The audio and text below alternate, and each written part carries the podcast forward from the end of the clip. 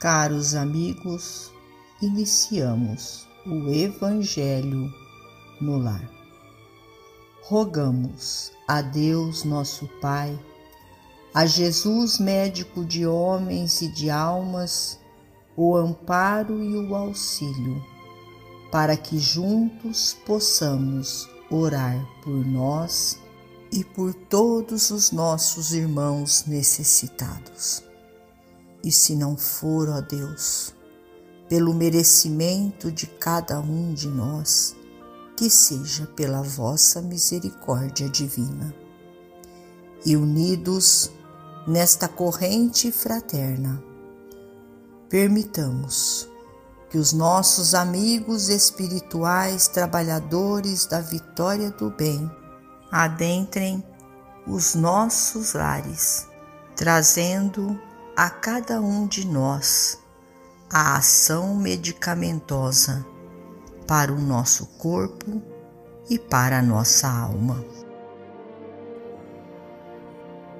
Do livro Mais Perto Ante nossos adversários. Interpretemos nossos adversários por irmãos quando não seja possível recebê-los por instrutores. Quando o Senhor nos aconselhou a paz com os inimigos, do nosso modo de ser, recomendou-nos certamente o esquecimento de todo o mal. Às vezes, fustigando aqueles que nos ofendem, a pretexto de servirmos à verdade, quase sempre faltamos ao nosso dever de amor. Nem todos podem enxergar a vida por nossos olhos ou aceitar o mapa da jornada terrestre através da cartilha dos nossos pontos de vista. E não raro, exurzindo os outros com o látego de nossa crítica, ou intoxicando-os com o vinagre do nosso azedume, procederemos à maneira do lavrador que enlouquecesse repentinamente, espalhando cáusticos destruidores sobre a plantação nascente, necessitada de auxílio pela fragilidade natural.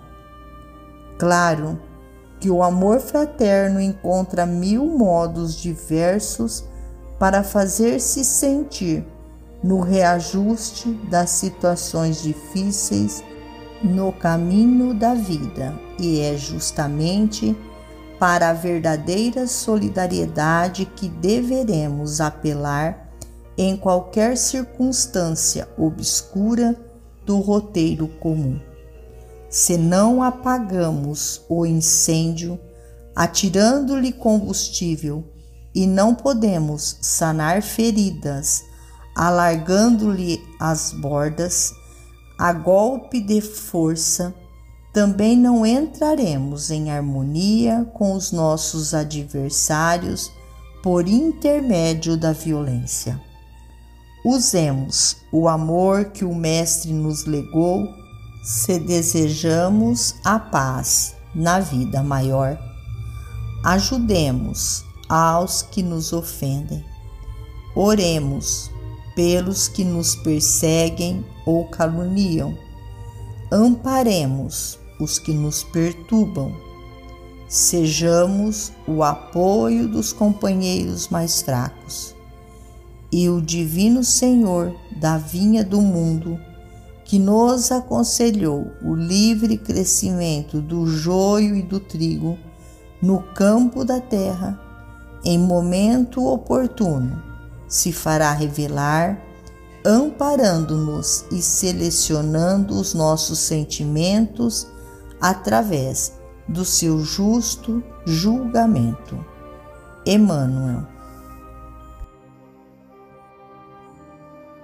Finalizamos a mais um Evangelho no lar, agradecidos a Deus, nosso Pai, a Jesus, médico de homens e de almas, a Maria de Nazaré, nossa mãe amorada, e aos nossos amigos trabalhadores da vitória do bem, pelo amparo e pelo auxílio. Fiquem todos com Jesus e até amanhã, se Deus assim o permitir.